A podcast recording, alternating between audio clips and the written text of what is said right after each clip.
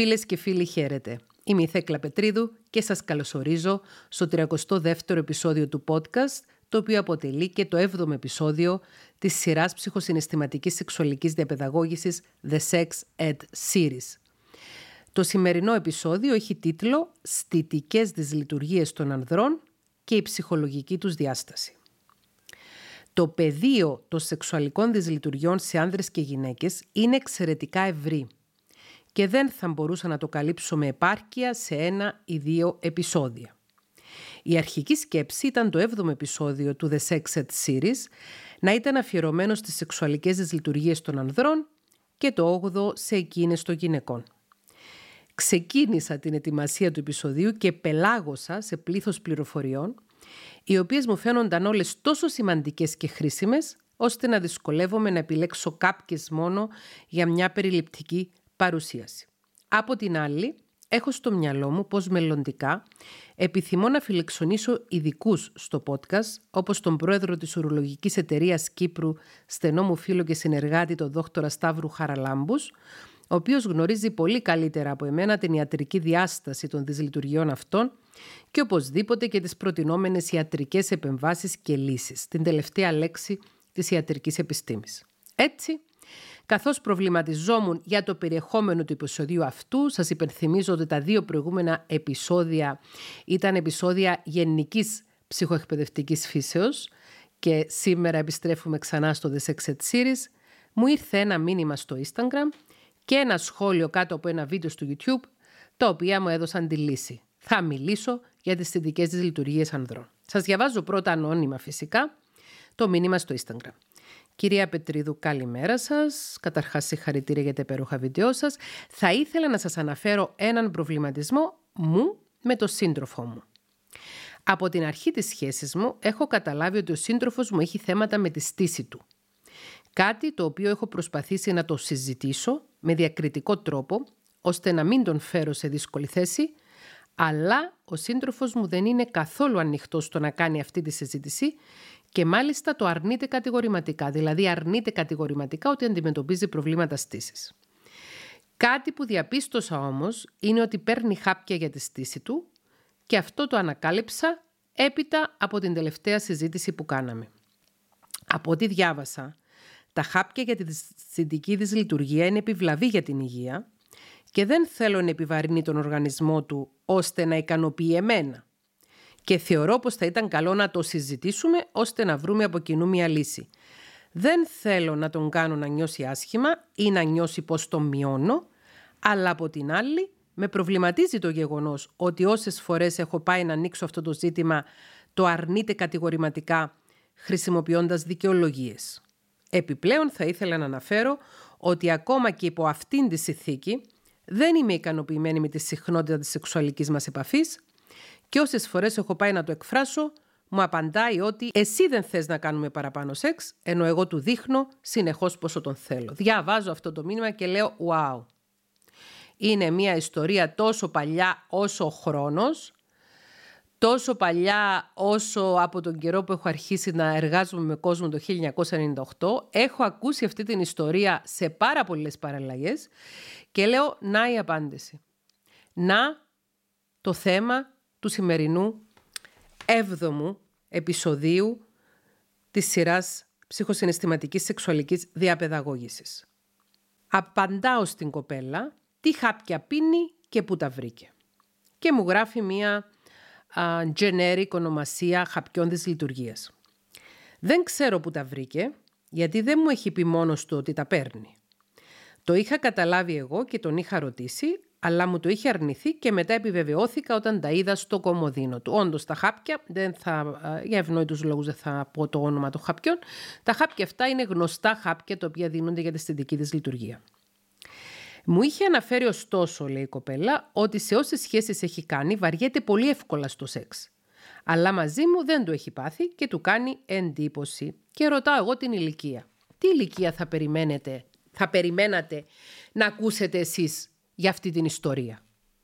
Θυμίζω ότι είναι μια κοπέλα η οποία έχει έναν προβληματισμό με τον σύντροφό της, ότι από την αρχή της σχέσης έχει καταλάβει ότι ο σύντροφος της έχει θέματα με τη στήση του, αυτός δεν δέχεται να το συζητήσει, αυτή είναι εξαιρετικά ευγενική και προσεκτική ούτως ώστε να μην του δημιουργήσει ε, άσχημα συναισθήματα και να το φέρει σε δύσκολη θέση. Αυτός αρνείται κατηγορηματικά ότι έχει ζητήματα στήσης. Ανακαλύπτει η κοπέλα ότι παίρνει αυτά τα χάπια. Η κοπέλα έχει τη γνώμη ότι τα χάπια για θεραπεία της θετικής της λειτουργίας είναι βλαβερά για τον οργανισμό που είναι μια λανθασμένη γνώμη. Και εγώ τη ρωτάω τι χάπια παίρνει και τη ρωτάω την ηλικία. Τι ηλικία θα περιμένατε; 50, 60, 70 ετών. Και όμως είναι 30 ετών. 30 ετών. Οπότε της έγραψα εγώ ότι θα κάνω ένα podcast για το θέμα την Πέμπτη και να το ακούσεις μαζί με τον σύντροφό σου. Ούτως ή άλλως το είχα προγραμματισμένο. Λοιπόν, ναι, τα προβλήματα στήσης μπορεί να εμφανιστούν και σε νεότατους άνδρες.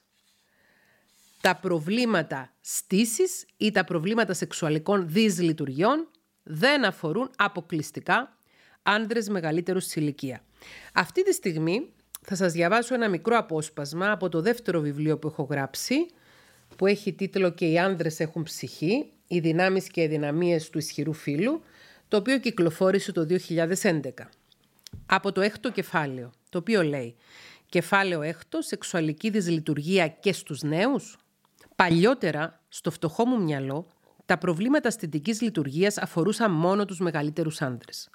Άνδρες με διαβήτη, ιστορικό καρδιακών παθήσεων, παθήσεων μπροστάτη κτλ.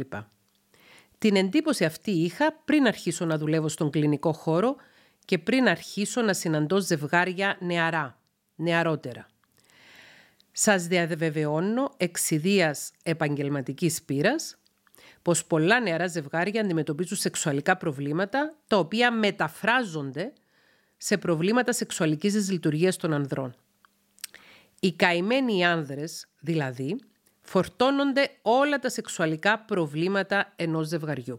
Τι εννοώ; Πως τα σεξουαλικά προβλήματα των νεαρών ανδρών είναι ψυχολογικής φύσης και προέλευσης και πως συχνά το πρόβλημα που παρουσιάζουν αντανακλά μια γενικότερη δυσκολία της σχέσης ή της συντρόφου τους. Τι να γίνει; Έχουν πιο ευαίσθητο σύστημα οι καημένοι και πληρώνουν την ύφη.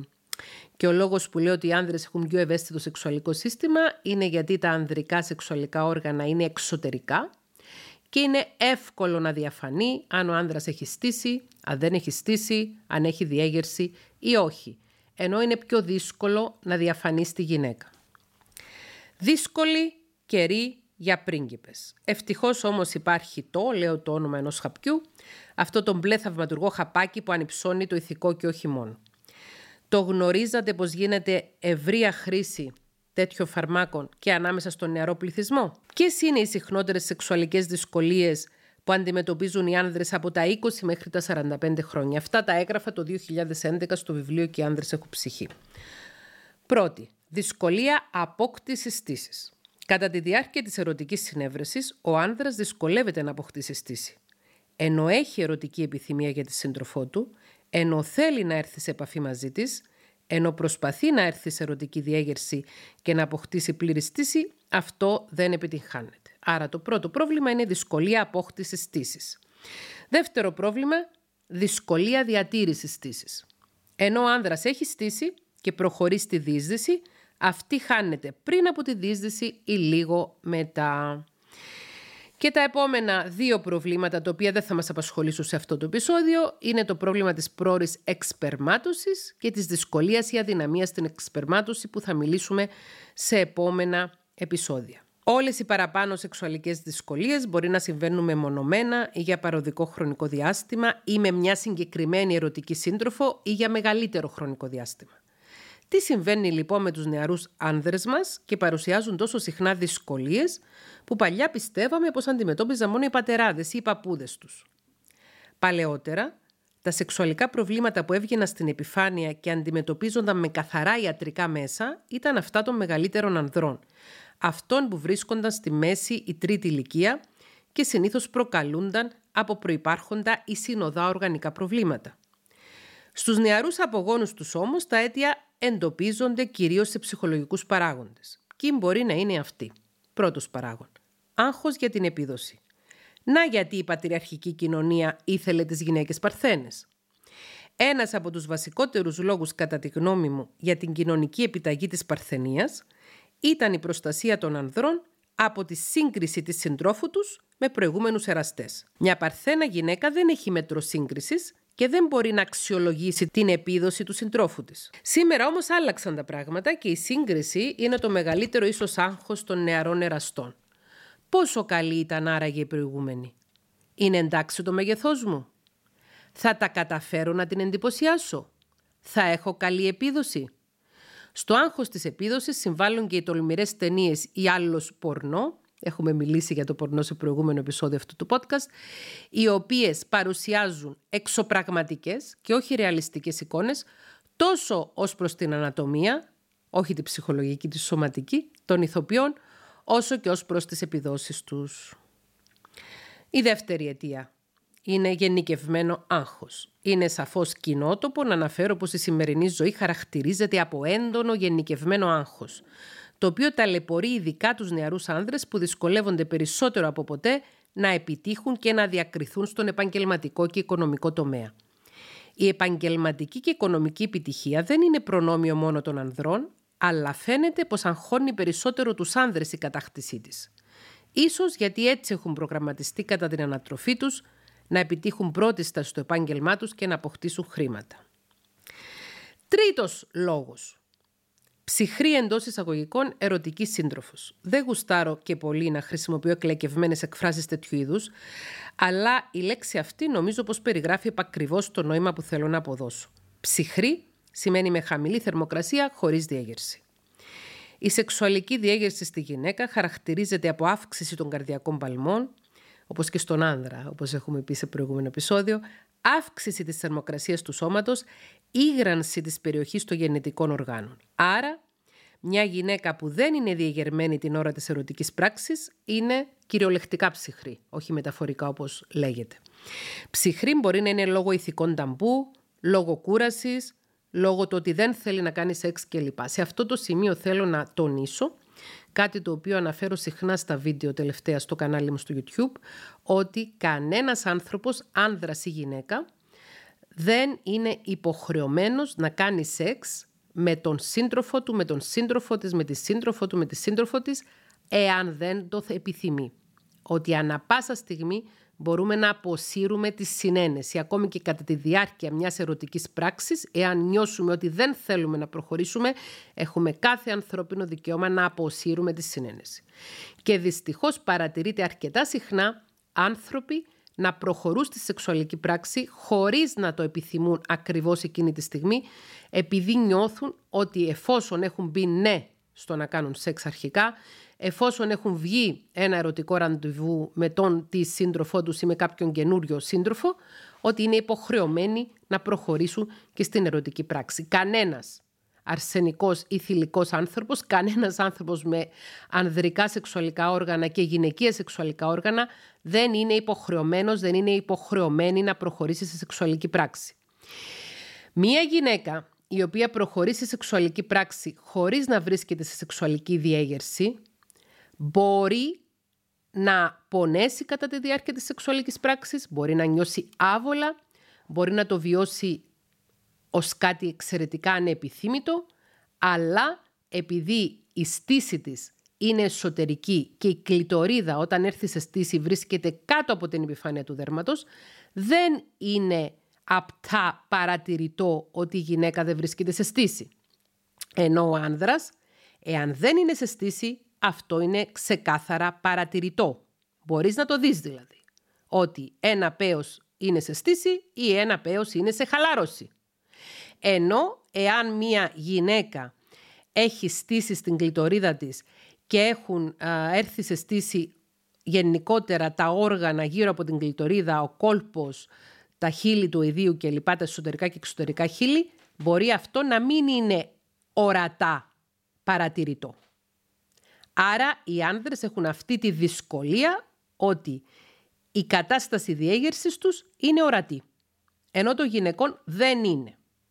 Άρα το πρόβλημα της θετικής δυσλειτουργίας των ανδρών είναι νούμερο ένα πρόβλημα όσον αφορά στις δυσλειτουργίες τις σεξουαλικές, ακριβώς επειδή είναι εύκολα και αναγκαστικά ορατό. Σε καμία περίπτωση με αυτή την παράγραφο που σας έχω διαβάσει από ένα βιβλίο που έχω γράψει τόσο παλιότερα δεν ρίχνω την ευθύνη στις γυναίκες για τις σεξουαλικές δυσλειτουργίες των ανδρών ή για τις θετικές δυσλειτουργίες των ανδρών. Είναι όμως ένας παράγων ο οποίος μπορεί να συμβεί. Τέταρτο. Συναισθηματικά προβλήματα στη σχέση. Λένε πως ένα καυγαδάκι θερμαίνει τη σχέση και πως μετά τη συμφιλίωση το σεξ είναι πάντα καλό. Εντάξει, σε όλους μας έτυχε. Και είναι και κάποιοι που προκαλούν μικροκαυγαδάκια επίτηδες για να ανάψουν λίγο τα αίματα και να ξεφύγουν από την ψυχρότητα. Αυτό που τους διαφεύγει όμως είναι πως όταν πολλαπλασιαστούν τα καυγαδάκια, όταν γίνουν καυγάδες, όταν τα προβλήματα είναι καθημερινά, όταν υπάρχει δυσαρέσκεια από μέρος του ενός ή και των δύο συντρόφων, τότε αρχίζουν και τα σεξουαλικά προβλήματα. Όταν δουλεύω με ζευγάρια, χρησιμοποιώ το σεξόμετρο. Όταν αναφέρουν πως η σεξουαλική τους ζωή πάει καλά, τότε σημαίνει πως βρίσκονται στην αρχή των προβλημάτων τους και έχουν πολλές ελπίδες να διασώσουν τη σχέση τους. Όταν η σεξουαλική τους ζωή αρχίζει να έχει προβλήματα, τότε θεωρώ πως και τα συναισθηματικά προβλήματα στη σχέση είναι σοβαρότερα. Υπενθυμίζω ότι αυτό το βιβλίο το έγραψε το 2011, που ήταν 7 χρόνια πρωτού σταματήσω να εργάζομαι ως ιδιώτης ψυχολόγος, άρα τότε έβλεπα και ζευγάρια. Πέμπτος λόγος. Προηγούμενη σεξουαλική αποτυχία, η οποία στη συνέχεια γίνεται φοβικό αντικείμενο για το μέλλον. Είναι να μην σου τύχει μια φορά και τότε την πάτησες. Την πάτησε όχι επειδή με το να μην τα καταφέρεις μια φορά να έχεις στήσει, χάθηκε ο κόσμος και σημαίνει πως έχεις σοβαρό πρόβλημα. Καμία σχέση. Την πάτησε επειδή αυτό που συμβαίνει συνήθως είναι να το παίρνει ο άνδρας σοβαρά υπόψη. Να αγχώνεται, να πιστεύει πως έχει πρόβλημα και κάθε επόμενη φορά να ξεκινά με το φόβο πως θα του ξανασυμβεί, μέχρι να του ξανασυμβεί, να επιβεβαιωθεί ή σύμφωνα με τη θεωρία της αυτοεκπληρούμενης προφητείας που όταν πιστεύεις ή φοβάσαι κάτι ότι θα σου συμβεί, τότε θα σου συμβαίνει. Είναι αλήθεια ότι αρκετοί άντρε, νεαροί άντρε, λόγω μιας τυχαίας αδυναμίας στήσης, μπορεί κάποιος να είναι πολύ κουρασμένος, μπορεί κάποιος να έχει κάνει πολλή ώρα γυμναστική, μπορεί εκείνη την ώρα που πάνε για να κάνουν σεξ να έχει κάτι που να τον προβληματίζει. Ξέρω εγώ, μπορεί για, για ένα τυχαίο παράγοντα να έχει σε μια σεξουαλική επαφή μια δυσκολία στη στήση. Εάν αυτό λειτουργήσει ως ε, φοβικό αντικείμενο, μπορεί να δημιουργηθεί μια φοβία στον άνδρα ότι κάθε φορά που πάω να κάνω σεξ θα μου πέσει στήσιμο. Μετά έλεγα για το φόβο της δέσμευσης. Αχά, υπό, από τα υπαριθμόν ένα εμπόδια σε μια ερωτική σχέση, το οποίο μπορεί ψυχολογικά να επισέλθει και σε αυτήν καθ' αυτήν τη σεξουαλική ζωή του ζευγαριού, σαν ένας στρεσογόνος παράγοντας. Ο φόβος της δέσμευσης. Φοβάμαι τη δέσμευση, φοβάμαι μήπως συνδεθώ μαζί σου και έτσι κρατιέμαι κουμπομένος, τόσο κουμπομένος που κουμπώνω και το εργαλείο μου ένα πράγμα. Άλλος λόγος. Φόβος πιθανής εγκυμοσύνης ή και σεξουαλικός μεταδεδομένων νοσημάτων. Ε, όχι ρε παιδιά, ε, όχι. Με τόσα μέσα αντισύλληψης που διαθέτουμε σήμερα να χρησιμοποιείτε ακόμα τη μέθοδο της αποτράβηξης που και επικίνδυνη είναι για εγκυμοσύνη και σεξουαλικώς μεταδεδομένα νοσήματα και σεξουαλικό πρόβλημα προκαλεί. Κι όμως, πολλοί νεαροί άνδρες δεν χρησιμοποιούν προφυλακτικό ή αν χρησιμοποιούν φοβούνται πως θα σπάσει και αυτός ο φόβος και το άγχος μπορεί να φέρει πρόβλημα θετική της λειτουργία. Εγώ εδώ θέλω να σημειώσω ότι ανέβασα στο κανάλι μου στο YouTube ένα βίντεο το οποίο είχε θέμα το στοματικό σεξ με τίτλο «Έσπρωξε το κεφάλι μου, τρεις τελείες, τι να σημαίνει αυτό, hashtag συνένεση, hashtag στοματικό». Κάτω από αυτό το βίντεο έχω διαβάσει σωρία σχολείων, σωρία σχολείων από γυναίκες οι οποίες περιγράφουν βίαιες συμπεριφορές ανδρών κατά τη διάρκεια της σεξουαλικής πράξης. Σας διαβάζω ένα συγκεκριμένο σχόλιο που γράφει μια χρήστρια. Μιλώντας με μαθητές μου 16-18 χρόνων, μου έχουν αναφέρει για μια νέα μορφή βίας, η οποία ονομάζεται stealing. Stealing σημαίνει κλέβοντας. Ενώ αρχικά τα κορίτσια ζητάνε τη χρήση προφυλακτικού, ο άνδρας δείχνει ότι το σέβεται και κατά τη διάρκεια της σεξουαλικής πράξης το βγάζει εν αγνία τους και διεισδύει μέσα τους όπου και ολοκληρώνει την πράξη με σκοπό τη μετάδοση κάποιου σεξουαλικώς μεταδιδόμενου νοσήματος ή τη δημιουργία εγκυμοσύνης χωρίς τη συγκατάθεση μιας κοπέλας. Και λέει όταν αρχικά μου το ανέφεραν σοκαρίστηκα, αλλά ήμουν και λίγο επιφυλακτική, λέει εκπαιδευτικός, ώσπου μπήκα στη διαδικασία να το ψάξω σε βάθος και είναι όντως άκρος επικίνδυνο. Και αυτές τις μέρες έχω διαβάσει κι άλλα τέτοια παρόμοια σχόλια. Είναι απαράδεκτο ότι η σεξουαλική αγωγή δεν υπάρχει σε όλες τις βαθμίδες της εκπαίδευσης. Επίσης, δυστυχώς, τα κορίτσια πολλές φορές δεν συζητάνε τέτοια θέματα με γονείς, βρίσκονται σε θέση να ανοίγονται σε εκπαιδευτικούς ή συμμαθητές τους, χωρίς όμως εμείς οι εκπαιδευτικοί να έχουμε γνώσεις να βοηθήσουμε ιδιαιτέρως. Ξέρω πάντως τρία περιστατικά που υπέστησαν το ίδιο και κατέληξα με αγωγή προληπτική για AIDS και χάπη της επόμενης ημέρας. Δυστυχώς φαίνεται ότι συμβαίνει αυτό. Γι' αυτό χρειάζεται να είμαστε ενημερωμένοι για θέματα αντισύλληψης και πρόληψης από σεξουαλικώς μεταδιδόμενα νοσήματα. Ένας άλλος λόγος για αισθητικές δυσλειτουργίες σε νεαρούς άνδρες είναι η δυσκολία έβρεσης κατάλληλου χώρου για σεξουαλική συνέβρεση με τον ή τη σύντροφο. Έλαντε, άμα είσαι φοιτητής ή φαντάρος και ζεις με τους γονείς σου, πού να βρεις κατάλληλο χώρο; Πού, στο αυτοκίνητο, στην ύπεθρο, στο εφηβικό σου δωμάτιο με τους γονείς δίπλα να βλέπουν δακρυσμένοι ένα εσωτερικό σύριαλ; Πού λεφτά για ξενοδοχεία και εκδρομικά Σαββατοκύριακα; Και μετά περίμενε να λειτουργήσεις, περίμενε να σου ανυψωθεί το ηθικό και όχι μόνο τζίφος. Έλλειψη συνεχούς ερωτικής ζωής, ένας άλλος λόγος. Όταν ένας άντρα μένει μόνος του για μεγάλα χρονικά διαστήματα, όταν δεν έχει ζήσει μέσα σε μακροχρόνια σχέση, ερωτική σχέση, είναι πιθανόν να αναπτύξει σεξουαλικές δυσκολίες ψυχολογικής αιτιολογίας. Δεν είναι φυσιολογικό πράγμα οι ενήλικες άνθρωποι να μην χρησιμοποιούν για μακρά χρονικά διαστήματα το σεξουαλικό του σύστημα. Γι' αυτό το λόγο και οι έρευνες δείχνουν πως οι παντρεμένοι έχουν καλύτερη και συχνότερη σεξουαλική ζωή από τους ανθρώπους που δεν είναι παντρεμένοι και δεν είναι σε σχέση. Ένας άλλος λόγος που μπορεί να προκαλέσει σεξουαλική δυσλειτουργία. Όταν έχεις διπλή ζωή, όταν απατάς τη σύντροφο ή το σύντροφο σου, οι τύψεις και ενοχές μπορεί να προκαλέσουν στιτική δυσλειτουργία. Είναι μια προσπάθεια του υποσυνειδήτου το οποίο ίσως ταλαιπωρείται το αποτύψεις και ενοχές να ανακόψει την όποια κακή εντός εισαγωγικών χρήση του σεξουαλικού συστήματος.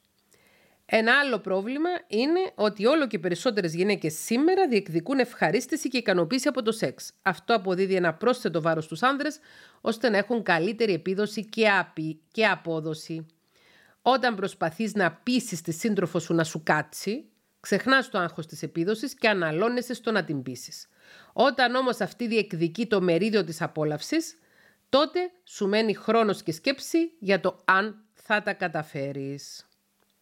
Λοιπόν, αυτό είναι από το βιβλίο μου και οι άνδρες έχουν ψυχή, το οποίο μπορείτε να το βρείτε δωρεάν στην ιστοσελίδα μου θέκλαπετρίδων.com σε μορφή flipbook να το διαβάσετε. Τώρα που διάβαζα το απόσπασμα από αυτό το έκτο κεφάλαιο συνειδητοποίησα ότι αυτό το βιβλίο πρέπει να ξαναγραφτεί και να εμπλουτιστεί. Α, και επί της ευκαιρίας σας ενημερώνω ότι ε, την ε, Τρίτη 21 ε, Νοεμβρίου 2023 έχει κυκλοφορήσει το καινούριο μου βιβλίο από τις εκδόσεις Upbility με τίτλο «Θέλω να σου μιλήσω για τη ζωή ψυχή μου, εισαγωγή στη ψυχοεκπαίδευση».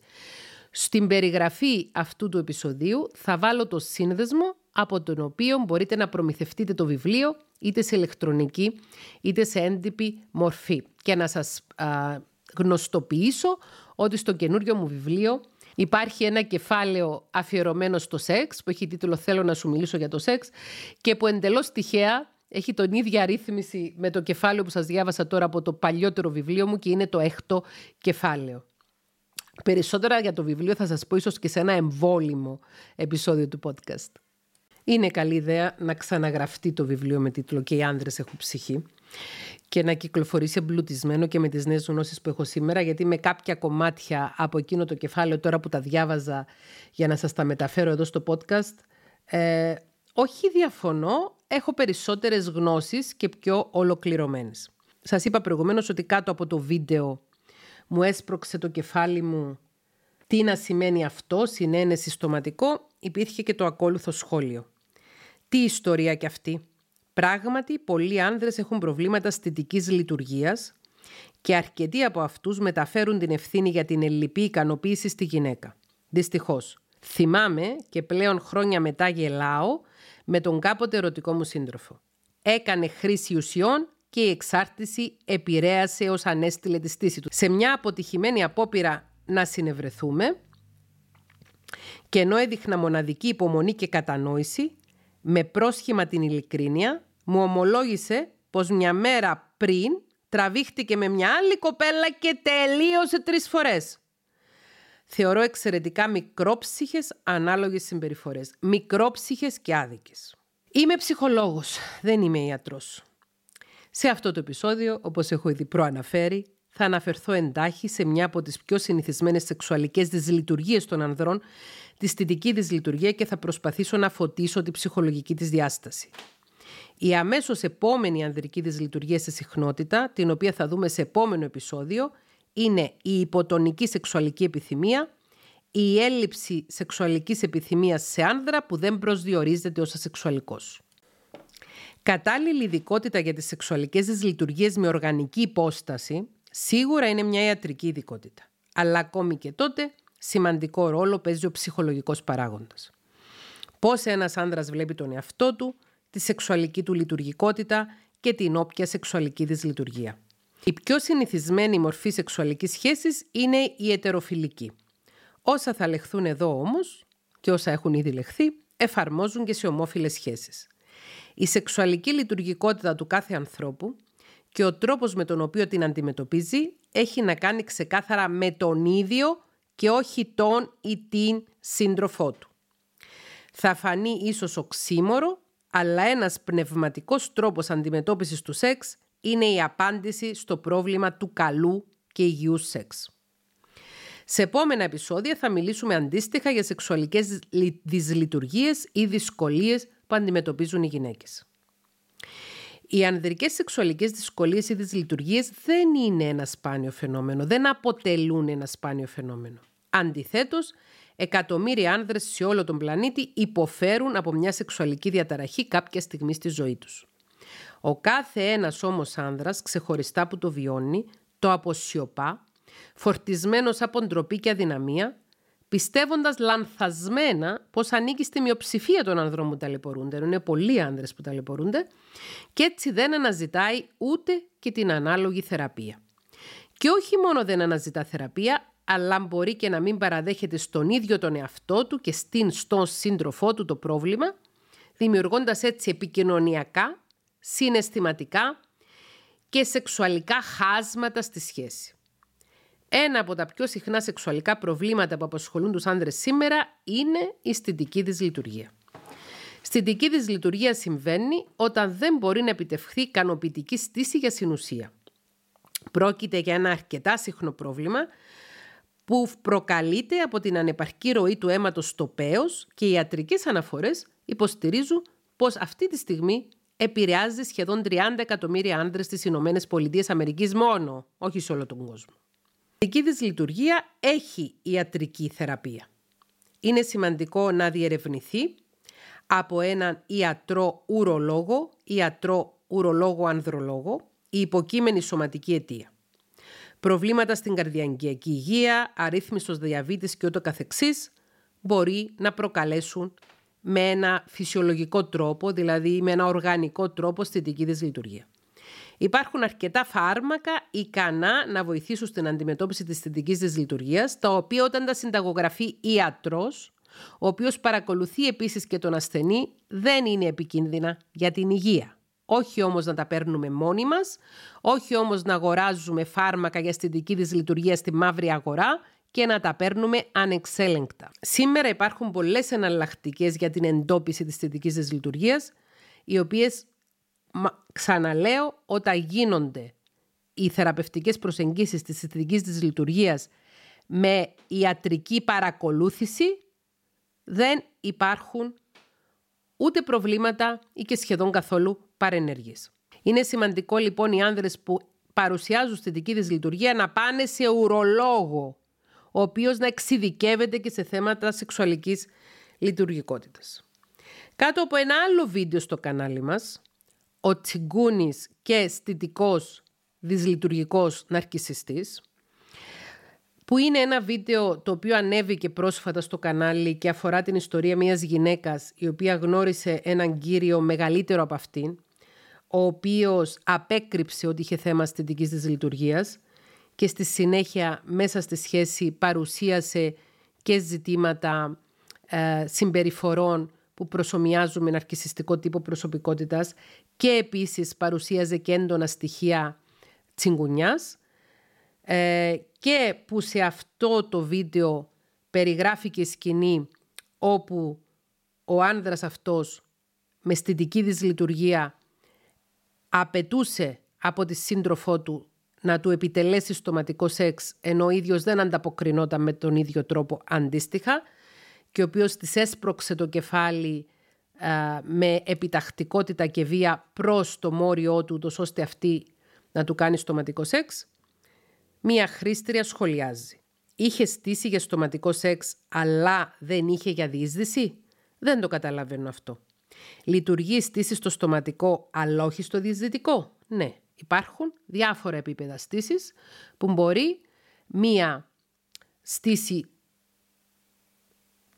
μέσης ποιότητας θα έλεγα, να είναι επαρκής για να γίνει στοματικό σεξ, αλλά να μην είναι επαρκής για διείσδυση. Και επίσης όταν η γυναίκα ή ο άνδρας επιτελεί στοματικό σεξ στον άνδρα, υπάρχει μια ελευθερία από άγχος για το αν θα επιτύχει τη διείσδυση επειδή είναι αυτός ο οποίος λαμβάνει ε, το σεξουαλικό δώρο που μόνο ως δώρο μπορεί να το λάβει και όχι ως κάτι που απαιτεί από τον ή τη σύντροφό του. Σε αυτό το σημείο θέλω να σας διαβάσω από την ιστοσελίδα του Ινστιτούτου Μελέτης Ουρολογικών Παθήσεων, IMOP, τις επιστημονικές πληροφορίες για τα μυστικά της καλής στήσης.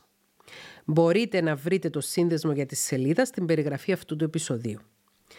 Το Ινστιτούτο Μελέτης Ουρολογικών Παθήσεων, IMOP, αποτελεί ένα μη κερδοσκοπικό οργανισμό που λειτουργεί με τη συμμετοχή του Αριστοτελείου Πανεπιστημίου Θεσσαλονίκης. Σκοπός του ΙΜΟΠ είναι να προάγει την υγεία του οροπητικού και γενετικού συστήματος μέσα από την ενημέρωση, πρόληψη, έγκαιρη διάγνωση και τεκμηριωμένη αποκατάσταση των ουρολογικών παθήσεων. Ο ιστοχώρος του www.imop.gr περιλαμβάνει πληροφορίες για το ευρύ κοινό και σελίδες ειδικά για επαγγελματίες υγείας. Θα σας διαβάσω τη σελίδα η οποία έχει τίτλο «Τα μυστικά της καλής στήσης». Για να ξεκινήσει η σεξουαλική λειτουργία στον άνδρα είναι απαραίτητο να υπάρχει σεξουαλική επιθυμία. Συνήθως η σεξουαλική επιθυμία του άνδρα γίνεται αντιληπτή ως ορμή και συνοδεύεται από σεξουαλικές σκέψεις και φαντασιώσεις. Ωστόσο, πρόσφατες μελέτες έχουν δείξει ότι η σεξουαλική λειτουργία μπορεί να πυροδοτηθεί χωρίς να προϋπάρχει απαραίτητα η σεξουαλική ορμή, αρκεί να υπάρχει πρόθεση του άνδρα να φεθεί στα σεξουαλικά ερεθίσματα προκειμένου να ευχαριστηθεί. Το ότι οι άνδρες έχουν πάντα επιθυμία είναι σαφέστατα ένας μύθος. Χαμηλά επίπεδα τεστοστερόνης, άγχος και συμπτώματα κατάθλιψης, δυσάρεστες προηγούμενες σεξουαλικές εμπειρίες ή ακόμη αίσθημα κόπωσης είναι συχνοί παράγοντες που αναστέλουν τη σεξουαλική επιθυμία. Ερεθίσματα. Επαρκή σεξουαλικά ερεθίσματα. Ωστόσο, δεν αρκεί μόνο η επιθυμία για να πυροδοτηθεί η σεξουαλική λειτουργία, διότι εξίσου σημαντικά είναι και τα σεξουαλικά ερεθίσματα. Τα ερεθίσματα που ο εγκέφαλος μπορεί να αξιολογήσει ως σεξουαλικά προέρχονται από όλες τις αισθήσεις. Όραση, ακοή, όσφρηση, αφή και γεύση, καθώς και από τις σκέψεις.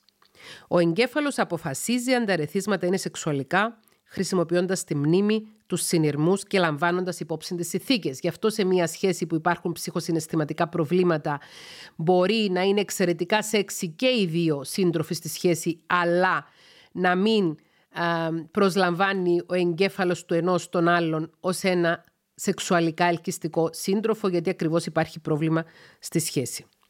Χαρακτηριστικό παράδειγμα δυσμενών συνθήκων για σεξ είναι το επιβεβλημένο σεξ με σκοπό τη σύλληψη. Είναι οι συνθήκες κατά τις οποίες τα ερωτικά παιχνίδια αντικαθίστανται από θερμόμετρα και τεστ ορυξίας, ενώ η ερωτική πρωτοβουλία γίνεται καταναγκασμός και επιταγή του ημερολογίου. Αυτό είναι αλήθεια ότι αρκετά ζευγάρια τα οποία προσπαθούν να κάνουν παιδί και βρίσκονται σε μια διαδικασία που έχουν επαφές στις γόνιμες μέρες, μπορεί να αντιμετωπίσουν και προβλήματα αισθητικής της λειτουργίας του άνδρα.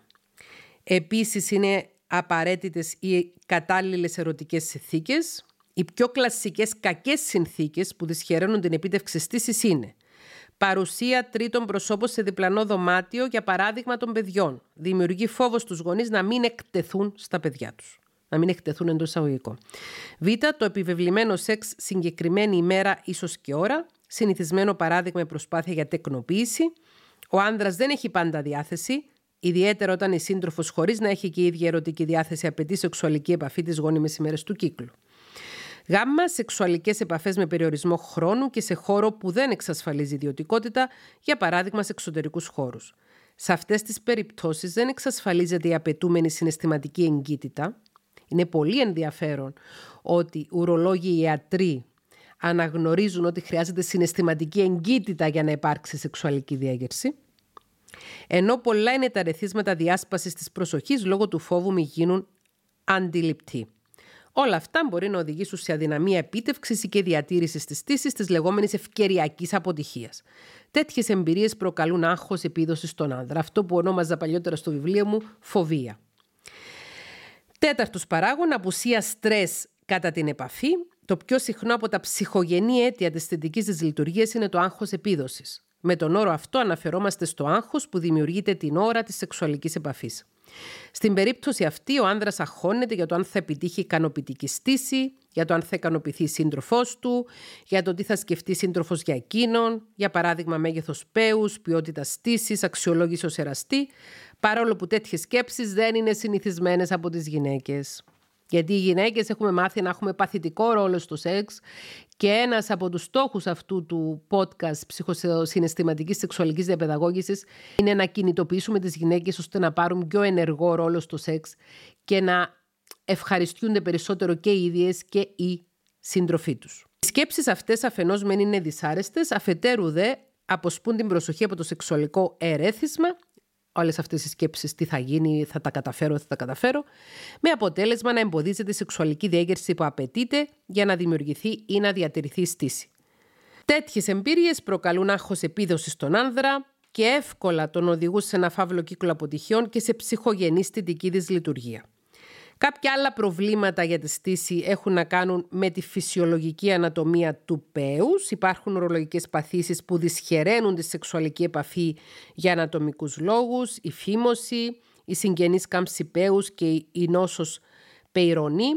Δεν θα διαβάσω περισσότερα για αυτά γιατί θα βάλω το σύνδεσμο από την ιστοσελίδα imop.gr στην περιγραφή αυτού του επεισοδίου. Έχει και πολύ ωραίες εικόνες που μπορείτε να δείτε και την εικονογράφηση και να ενημερωθείτε και είναι εξαιρετικά ευχάριστο ότι υπάρχει αυτή στο σελίδα με πλήθος ιατρικών έγκυρων πληροφοριών και για ειδικούς αλλά και για το κοινό. Ο έκτος είναι ο ρόλος των ορμονών. Μπορεί κάποιος άνδρας να παρουσιάζει υπογοναδισμό ή υπερπρολακτινεμία ή υπερ θηροειδισμό, υποθυροειδισμό. Θα διαβάσετε εκεί πέρα στο link όσοι ενδιαφέρεστε. Επίσης υπάρχει, μπορεί να υπάρχει πρόβλημα με τα νεύρα της στήσης η στήση ελέγχεται από τα εγκεφαλικά κέντρα.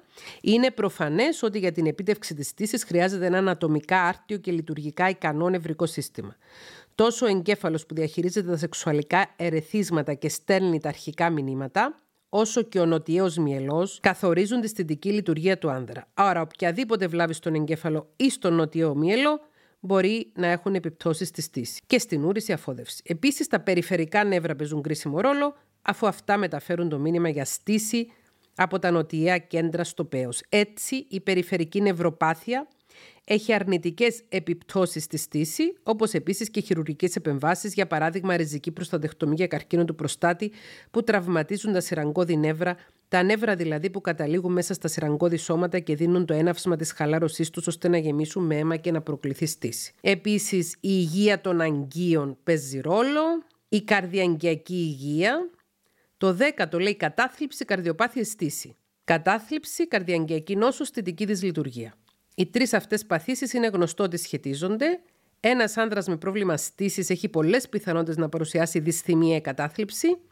Η κατάθλιψη αυξάνει τις πιθανότητες για καρδιαγγειακό επεισόδιο. Από την άλλη, η κατάθλιψη και τα αντικαταθλιπτικά φάρμακα είναι γνωστό αίτιο στιτική τη λειτουργία. Τέλος, τα καρδιαγγειακά νοσήματα έχουν σοβαρές επιπτώσεις στη στήση, ενώ συχνά οδηγούν στην κατάθλιψη που επιβαρύνεται και από την αδυναμία επίτευξης τύση. Ένας φαύλος κύκλος με θνητότητα. Τώρα, αυτό το οποίο γνωρίζω και έχει σχέση με τη δική μου ειδικότητα είναι για τα αντικαταθλιπτικά φάρμακα. Γνωρίζω ότι αν ένας άνδρας χρειαστεί να πάρει αντικαταθλιπτικά φάρμακα, μπορεί να το συζητήσει με τον ψυχίατρο του, ε, ο οποίος θα πάρει και το πλήρως ιστορικό του και το ιστορικό των φαρμάκων που ήδη παίρνει και μπορεί να του δώσει μια τέτοια συνταγογράφηση ούτως ώστε να μην επηρεαστεί η αισθητική της λειτουργία και ίσως και να βελτιωθεί. Μετά μιλά για την παχυσαρκία και το σακχαρόδι διαβήτη και πάμε στο τελευταίο, στο 13ο αίτιο, ψυχογενή οργανικά αίτια είναι τα πιο συχνά. Τα οργανικά αίτια της θετικής της λειτουργίας απορρέουν από συστηματικές παθήσεις που κυρίως προσβάλλουν τα αγγεία όπως υψηλή χολυστερίνη και λιπίδια, υπέρτασης, σακχαρόδι διαβήτη, καρδιαγγειακά νοσήματα. Λογικό είναι λοιπόν να είναι σπάνια σε ηλικίες κάτω των 50 ετών. Αντιθέτως, τα ψυχογενή αίτια όπως το άγχος επίδοσης που συνδέεται με έναρξη της σχέσης, χρήση προφυλακτικού, ενοχές, αναστολές, σωματική κόπωση και άλλα είναι το κλασικό αίτιο στους νέους. Επιπροσθέτως, σημαντικά κοινωνικά προβλήματα, όπως η ανεργία που χτυπά ιδιαίτερα τους νέους, έχει βρεθεί ότι αυξάνει τις πιθανότητες για προβλήματα στήσης κατά τέσσερις φορές. Και τελειώνει αυτό το, το άρθρο, το οποίο ξαναλέω ο σύνδεσμος για να το διαβάσετε εσείς ήδη με την ησυχία σας και να το μελετήσετε ή βρίσκεται στην περιγραφή αυτού του επεισοδίου. Αλλάξτε τρόπο ζωής, προστατέψτε τις στήσεις σας. Κάνετε σεξ μόνο όταν το επιθυμείτε, δημιουργήστε τις κατάλληλες συνθήκες για σεξ, αυξήστε τη σωματική άσκηση, 30 λεπτά άσκηση την ημέρα, ελέγξτε το σωματικό σας βάρος, επιλέξτε υγιεινή διατροφή, κόψτε το κάπνισμα αν καπνίζετε. Ελέγξτε την αρτηριακή πίεση, το σάκχαρο αίματος, τη χολυστερίνη και τα τελικερίδια, την κατάθλιψη και αν τα φάρμακα που χρησιμοποιείτε επηρεάζουν στήση. Είχα δουλέψει παλαιότερα με νεαρά ζευγάρια που ο άντρας έπαιρνε κάποια φάρμακα, τώρα θυμάμαι ένα περιστατικό, έπαιρνε ένα φάρμακο για το στομάχι, το οποίο ήταν στη λίστα με τα φάρμακα που προκαλούν στη δική της λειτουργία πολύ ψηλά και δεν το γνώριζε ο άνθρωπος. Δεν το γνώριζε. Μέχρι που πήγε σε ειδικό γιατρό, ουρολόγο, ανδρολόγο, ο οποίος του πήρε το ιστορικό του, πήρε και το ιστορικό των φαρμάκων που λαμβάνει και εκεί ανακάλυψε ότι εκείνο το φάρμακο που έπινε για το στομάχι του προκαλούσε τη στιτική της λειτουργία. Επίσης, ε, όπως σας έχω πει και προηγουμένως, έχω σκοπό να φιλοξενήσω το δόκτωρα Σταύρο, Σταύρο Χαραλάμπους που είναι ουρολόγος και έχει ιατρική εξειδίκευση και στη σεξολογία που θα μας μιλήσει και για τις εξετάσεις στις οποίες υποβάλλεται ένας άνδρας όταν πάει στον ουρολόγο του, στον ουρολόγο ανδρολόγο του, προκειμένου να ελεγχθούν τα οργανικά αίτια κάποιας θετικής της λειτουργίας. Εξ όσο γνωρίζω, σε αυτές τις εξετάσεις συμπεριλαμβάνονται και ορμονολογικές εξετάσεις και πολλές άλλες. Ξαναλέω ότι το ιατρικό κομμάτι δεν μπορώ να το καλύψω εγώ, γι' αυτό το λόγο σας έχω διαβάσει και το άρθρο από την ιστοσελίδα του ΙΜΟΠ το οποίο ξαναλέω θα υπάρχει και στην περιγραφή αυτού του βίντεο. Θέλω όμως να σταθώ στο ψυχολογικό κομμάτι. Θέλω όμως να σταθώ σε ένα συγκεκριμένο ψυχολογικό κομμάτι. Πρώτον, θέλω να είμαι δίκαιη και τίμια. Παρόλο που σας έχω διαβάσει μία συνομιλία που είχαμε μία κοπέλα στο Instagram και δύο σχόλια κάτω από σχετικό βίντεο στο κανάλι μου στο YouTube, Έχω συναντήσει και άνδρες οι οποίοι μου έχουν αφηγηθεί πως οι σύντροφοί τους τους κορόιδευαν όταν είχα σεξουαλική δυσλειτουργία και χρησιμοποιούσαν το πρόβλημα της σεξουαλικής δυσλειτουργίας που είχε ένας άνδρας, στην περίπτωση αυτή της στιτικής δυσλειτουργίας, σαν κάτι για το οποίο να κοροϊδέψουν τον άνδρα, να τον μειώσουν, να τον κάνουν να νιώσει άσχημα και να του ρίξουν ακόμα περισσότερο το ηθικό. Ναι, υπάρχουν άνθρωποι τόσο ανέσθητοι, τόσο αλαζόνες, τόσο άνιωθοι θα έλεγε κανείς στην, στην καθομιλουμένη, οι οποίοι δεν σέβονται την ευαισθησία που μπορεί να έχει οποιοδήποτε άνθρωπος για το θέμα της συνδικής της λειτουργίας που ίσως αντιμετωπίσει. Υπάρχει αυτό το φαινόμενο. Και είναι απαράδεκτο. Είναι απέσια η όποια γυναίκα ή όποιος άνδρας κοροϊδεύει το σύντροφο της, το σύντροφο του για ζητήματα αισθητικής της λειτουργίας. Είναι απέσιο. Όμως είναι επίσης απέσιο, εξίσου απέσιο, εσύ που είσαι ένας άνδρας και έχεις πρόβλημα αισθητικής της λειτουργίας, να μην το παραδέχεσαι στον εαυτό σου, να μην το συζητάς ανοιχτά με τη σύντροφο σου ή τον σύντροφο σου, να μην συζητάς το τι σου συμβαίνει, να μην μοιράζεσαι το πώς νιώθεις σε σχέση με τη αισθητική της λειτουργία που έχεις, να μην δέχεσαι να πας σε γιατρό και να κάνεις αυτή την άθλια, αυτή την αθλιότητα, αυτή την εξαιρετικά άθλια συμπεριφορά, να ρίχνεις το φταίξιμο για τη δική σου αισθητική της λειτουργία στο άλλο πρόσωπο. Αν εσένα το πουλί δεν σου σηκώνεται, είναι δικό σου θέμα. Own it. Πάρε στα χέρια σου την ευθύνη σου. Και εγώ ως γυναίκα, αν δεν έχω στήσει, αν δεν έχω διέγερση, αν δεν έχω σεξουαλική διέγερση, δεν πρέπει να το ρίξω τη χάνει να είμαι τεροφιλόφιλη γυναίκα στον σύντροφο μου και να πω εσύ φταίς που εγώ δεν έχω αυτή τη στιγμή σεξουαλική διέγερση. Εγώ κάτι έχω. Σε μένα κάτι συμβαίνει και δεν έχω σεξουαλική διέγερση. Και πρέπει να το διερευνήσω. Μήπως δεν έχω σεξουαλική διέγερση επειδή είμαι πολύ κουρασμένη; Μήπως δεν έχω σεξουαλική διέγερση επειδή δεν γουστάρω να είμαι με αυτόν τον άνθρωπο και είμαι συμβατικά. Μήπως δεν έχω σεξουαλική διέγερση επειδή αυτή τη στιγμή με απασχολεί ένα σοβαρό πρόβλημα το οποίο δεν μου αφήνει χρόνο και ενέργεια στο μυαλό και δεν μου αφήνει ελεύθερα νευρονικά κυκλώματα για να ασχοληθούμε με τη σεξουαλικότητα μου και με τη σεξουαλική μου διέγερση. Μήπως κάνω σεξ χωρίς να θέλω; Μήπως, ή μήπως κάνω σεξ γιατί θέλω να πάρω κάτι άλλο; Γιατί υπάρχει και αυτό. Ναι, υπάρχουν γυναίκες παντρεμένες με άνδρες ή σε σχέσεις οι οποίες κάνουν σεξ για να πάρουν άλλα πράγματα. Κάνουν σεξ για να πάρουν χρήματα από τον σύντροφο τους. Ναι, και αυτό συμβαίνει. Κάνουν σεξ για να πάρουν δώρα. Κάνουν σεξ για οποιοδήποτε άλλο σκοπό. Το σεξ είναι μια εξαιρετική σωματική λειτουργία, ψυχική λειτουργία, πνευματική λειτουργία. Είναι μια εξαιρετική ψυχοσυναισθηματικο-πνευματική λειτουργία του ανθρώπινου οργανισμού, η οποία μπορεί να είναι πολύ όμορφη, πολύ ευχάριστη, πολύ διασκεδαστική, να εμπλουτίζει τη ζωή μας, όταν γίνεται ανάμεσα σε δύο ανθρώπους, οι οποίοι έχουν μεταξύ τους αγαπητικά συναισθήματα, έχουν συμπάθεια ο ένας για τον άλλον, βιώνουν ερωτική έλξη ο ένας για τον άλλον και έχουν τη συναισθηματική ασφάλεια ότι με αυτόν τον άνθρωπο με τον οποίο συνευρίσκομαι είμαι ασφαλής. Αυτός ο άνθρωπος δεν θα με κοροϊδέψει, δεν θα με κακολογήσει, δεν θα μου κάνει το λεγόμενο nagging, δεν θα μου κάνει προσβολές, δεν θα με προσβάλλει για το σώμα μου, δεν θα με προσβάλλει για τη στήση μου, δεν θα με προσβάλλει για οτιδήποτε.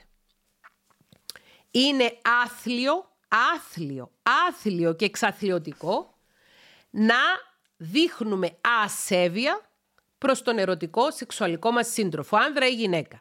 Είτε να δείχνουμε ασέβεια κοροϊδεύοντας τον για τη δυσκολία δημιουργίας στήσης ή για τη δυσκολία διατήρησης στήσης ή κοροϊδεύοντας τον ή κοροϊδεύοντας την ότι εγώ δεν έχω κανένα πρόβλημα και είναι στο μυαλό σου και εγώ δεν έχω τέτοιο θέμα και ούτω καθεξής. Και αυτό που μας περιέγραψε η κοπέλα στο αυθόρμητο μήνυμα που έλαβα στο Instagram, που δεν είχε κανένα λόγο να μου γράψει ψέματα και ξάλλου από ένα προφίλ στο οποίο δεν φαίνονταν το κανονικό της όνομα μου έγραφε, Αρκετές γυναίκες, οι άντρε μπορεί να μπουν στη διαδικασία να φτιάξουν ένα προφίλ για να μου στείλουν ένα μήνυμα ώστε να είναι σίγουροι πως θα είναι ανώνυμο. Παρόλο που διατηρώ πλήρη εχημήθεια, τόσε πληροφορίες έρχονται προς το μέρος μου. Πλέον δεν λαμβάνω email. Αλλά αν έρθει ένα μήνυμα στα κοινωνικά δίκτυα το οποίο μου φανεί χρήσιμο, θα το πάρω για να το χρησιμοποιήσω ως υλικό για επόμενο ψυχοεκπαιδευτικό βίντεο ή ψυχοεκπαιδευτικό podcast. Ε, είναι άθλιο να λες στον άλλον ότι εσύ δεν θες να κάνουμε σεξ, ενώ στην ουσία εσύ ο ίδιος αποφεύγεις το σεξ. Σας είπα, αυτό το επεισόδιο σήμερα είναι κάπως διαφορετικό. Δεν είναι αποκλειστικά θεωρητικό όπως ήταν τα προηγούμενα. Σας διάβασα και μηνύματα, σας διάβασα και σχόλια, σας είπα και εμπειρίες, σας διάβασα και ένα μικρό κομμάτι από ένα παλιό μου βιβλίο, το δεύτερο. Σήμερα είμαστε στο έβδομο. Στο καινούριο μου βιβλίο θέλω να σου μιλήσω για τη ζωή ψυχή μου, εισαγωγή στη ψυχοεκπαίδευση. Το κεφάλαιο για το σεξ είναι το μεγαλύτερο κεφάλαιο του βιβλίου και έχει πάρα πολλές πληροφορίες και για το θέμα που συζήτησαμε σήμερα, αλλά και για άλλα παρεμφερή θέματα. Ε, θεωρώ ότι είναι deal breaker, ότι είναι τεράστια κόκκινη σημαία μέσα σε μία σεξουαλική σχέση, σε μέσα σε μία ερωτική σχέση, να μην μιλάμε ανοιχτά για το σεξ. Να μην μιλάμε καθαρά για το σεξ. Να μην παραδεχόμαστε στον σύντροφο μας, τη σύντροφο μας, τι μας προβληματίζει. Εάν δεν μιλάμε ανοιχτά για το σεξ, δεν θα απολαύσουμε το σεξ. Δεν είναι σωστό ούτε ο ένας να κοροϊδεύει τον άλλον επειδή έχει αισθητική δυσλειτουργία, αλλά ούτε ο ένας να βγάζει τον άλλον τρελό και να μην παραδέχεται ότι έχει αισθητική δυσλειτουργία και να μην συνεργαστούν για την αποθεραπεία της αισθητικής δυσλειτουργίας, η οποία επηρεάζει σαφώς τη σχέση. Και όπου και έχει παρακολουθήσει και τα προηγούμενα επεισόδια του The Sex Ed Series, θα γνωρίζει ότι δεν χρειάζεται απαραίτητος διείσδυση για να υπάρχει σεξουαλική διέγερση και για να υπάρχει οργασμός και στη γυναίκα και στον άνδρα. Αλλά όλοι αυτοί οι τύποι οι οποίοι είναι κολλημένοι στο μυαλό και θεωρούν ότι καλό σεξ σημαίνει μόνο καλή στήση ή συγκεκριμένο μέγεθος, όχι μόνο χάνουν την ευκαιρία για να ικανοποιηθούν και ήδη και να περάσουν όμορφα σεξουαλικά, αλλά στερούν αυτή την ευκαιρία και από τον ή τη σύντροφό τους. Είναι κρίμα. Είναι κρίμα. Σε επόμενα επεισόδια θα μιλήσουμε και για άλλα, άλλες μεθόδους και πρακτικές γύρω από το σεξ επόμενα επεισόδια θα μιλήσουμε περισσότερο γύρω από το σεξ, γύρω από το τι αποτελεί σεξουαλική πράξη.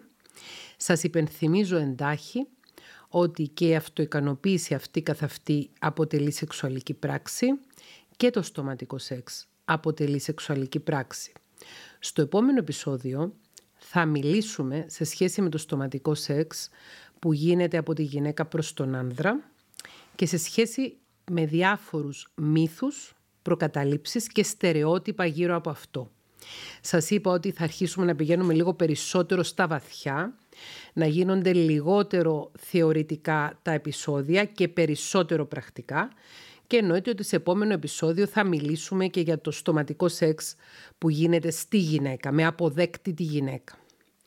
Ε, τα βίντεο που ανεβάζω τελευταίο στο κανάλι μου στο YouTube που μπαίνουν στο playlist για την ψυχοσυναισθηματική σεξουαλική διαπαιδαγώγηση παράγουν εξαιρετικά ενδιαφέροντα σχόλια, πάρα πολύ χρήσιμα για να κατανοήσουμε στάσεις, πεπιθήσεις, απόψεις γύρω από το σεξ, παρανοήσεις γύρω από το σεξ και τι χρειάζεται να γνωρίζουμε ώστε να απολαμβάνουμε τη σεξουαλική μας ζωή. Είναι κρίμα και άδικο δύο άνθρωποι να έχουν μία ερωτική σχέση, να είναι διαθέσιμοι να κάνουν σεξ ο ένας με τον άλλον, αλλά να τους κρατάνε μακριά από την ουσιαστική ένωση των σωμάτων, ίσως και των ψυχών, και, και του πνεύματος και των συναισθημάτων, από μια πιο ολοκληρωμένη ένωση, στερεοτυπικές αντιλήψεις που έχουν γύρω από το σεξ, γύρω από τον εαυτό τους, γύρω από την όποια σεξουαλική δυσκολία ή δυσλειτουργία μπορούν να αντιμετωπίσουν. Ανακεφαλαιώνοντας,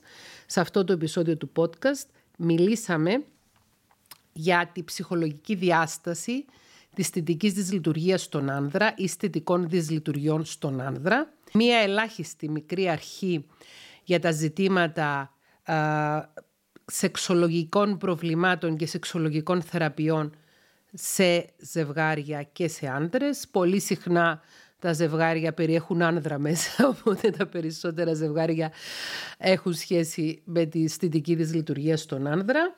Ανεξαρτήτως φίλου όμως και ερωτικού προσανατολισμού, αυτό που θέλω να πω και να τονίσω είναι ότι δεν είναι ντροπή να αντιμετωπίζουμε μια αισθητική δυσλειτουργία ή μια σεξουαλική δυσκολία. Δεν είναι καθόλου ντροπή. Η γνώση είναι δύναμη. Όσο περισσότερο ενημερωθούμε για το τι μπορεί να μας συμβαίνει, όσο έχουμε την εντιμότητα, το θάρρος, την οριμότητα να αναζητήσουμε βοήθεια από ειδικούς. Ο ειδικός για τη αισθητική δυσλειτουργία στον άνδρα είναι ουρολόγος ανδρολόγος, αυτός είναι ο ειδικός. Όσο πιο πολύ έχουμε τα κότσια να μιλήσουμε ανοιχτά με τον ή τη σύντροφό μας για αυτό που συμβαίνει, όσο πιο πολύ έχουμε τη μαγιά να πάρουμε επάνω μας αυτό που συμβαίνει σε εμάς και να πάρουμε την ευθύνη για να το επιλύσουμε, τόσο καλύτερες ποιοτικότερες θα είναι οι σχέσεις μας. Όμως, επειδή ζούμε σε μια εποχή που μεγάλο μέρος του γενικού πληθυσμού είναι άνθρωποι με ανταγωνιστικές προσωπικότητες, άνθρωποι με ναρκισιστικό στυλ προσωπικότητας, οι οποίοι είναι πνευματικά τεμπέληδες και δεν θέλουν να αναλάβουν την ευθύνη του εαυτού τους, δυστυχώς αυτό έχει αρνητικό αντίκτυπο, αρνητικές συνέπειες και στη σεξουαλική ζωή των ανθρώπων. Για να μπορέσει ένας άνθρωπος να είναι καλός στο σεξ, για να μπορέσει να κάνει καλό σεξ, οι καλές σεξουαλικές επιδόσεις επηρεάζονται κυρίως από τη ψυχική ισορροπία που έχει ο άνθρωπος, την υγιή προσωπικότητα και έναν αποτελεσματικό τρόπο του σχετίζεστε. Σημειώνω εδώ ότι στους άνδρες ηλικίας 50 ετών και κάτω είναι πολύ πιο συνηθισμένα τα ζητήματα αισθητικής της λειτουργίας με ψυχογενή αιτιολογία. Στους άνδρες 50 ετών και πάνω είναι πιο συνηθισμένα τα προβλήματα αισθητικής της λειτουργίας με οργανική αιτιολογία.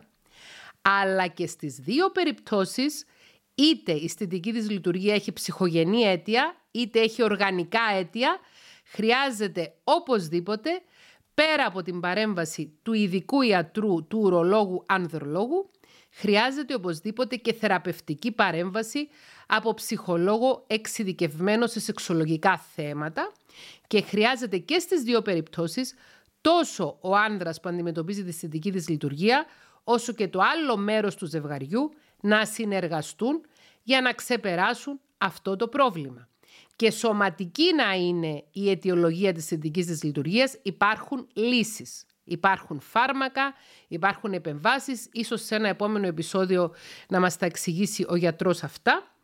Αλλά το ψυχολογικό κομμάτι του να νιώθω μειονεκτικά γιατί έχω μια αισθητική της λειτουργία και να είμαι ένας παλιοχαρακτήρας, ο οποίος αντί να αντιλαμβάνομαι ότι αντιμετωπίζω κάποιο πρόβλημα και οφείλω να παραδεχτώ το πρόβλημα και να συνεργαστώ για να επιληθεί, το προβάλλω πάνω στον άλλον τον άνθρωπο και τον κάνω να νιώθει άσχημα, αυτό το ψυχολογικό κομμάτι δεν έχει να κάνει με ψυχική διαταραχή, αλλά έχει να κάνει με ένα προβληματικό τύπο προσωπικότητας. Εάν είσαι ένας παλιοχαρακτήρας, δεν μπορείς να κάνεις καλό σεξ. Είτε σου αρέσει, είτε όχι. Και όσο κι αν κάποιοι άνθρωποι ελκύονται από ανταγωνιστικές προσωπικότητες, από ναρκιστικού τύπους προσωπικότητας λόγω της αρχικής σεξουαλικής έλξης, η οποία είναι ψυχοπαθολογική, επειδή τους ελκύει αυτό το κομμάτι το οποίο ίσως τους θυμίζει έναν ναρκιστικό γονιό, έναν κακοποιητικό πρώην και ούτω καθεξής, στη συνέχεια και στην πορεία της σχέσης, όπως διαβάσαμε και στο απόσπασμα από το βιβλίο από το 2011, η ψυχοπαθολογική έλξη και το αρχικά καλό σεξ καταρρέει.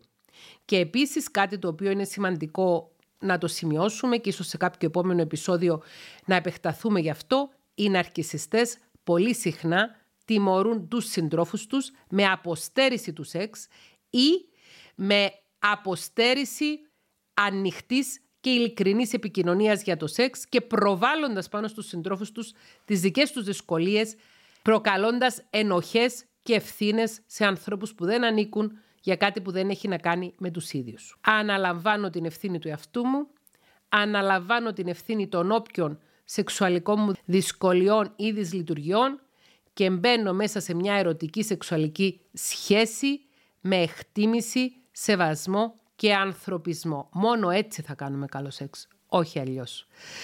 Ελπίζω να σας άρεσε αυτό το επεισόδιο. Επενθυμίζω ότι στην περιγραφή του επεισοδίου θα υπάρχει το link από την ιστοσελίδα της CIMOP. Θα βάλω και το link για το που μπορείτε να βρείτε αυτό το βιβλίο που είχα γράψει παλιότερα και οι άνδρες έχουν ψυγεί να το διαβάσετε δωρεάν σε μορφή flipbook από την ιστοσελίδα μου και θα βάλω και το link για το καινούριο μου βιβλίο που κυκλοφόρησε πριν λίγες μέρες και έχει τίτλο «Θέλω να σου μιλήσω για τη ζωή ψυχή μου». Το βιβλίο μπορείτε να το αγοράσετε διαδικτυακά είτε σε μορφή e-book είτε να το παραγγείλετε και σε πολύ λίγες μέρες να το έχετε ε, στα χέρια σας εκτυπωμένο αποκλειστικά για σας. Σας ευχαριστώ. Φιλιά.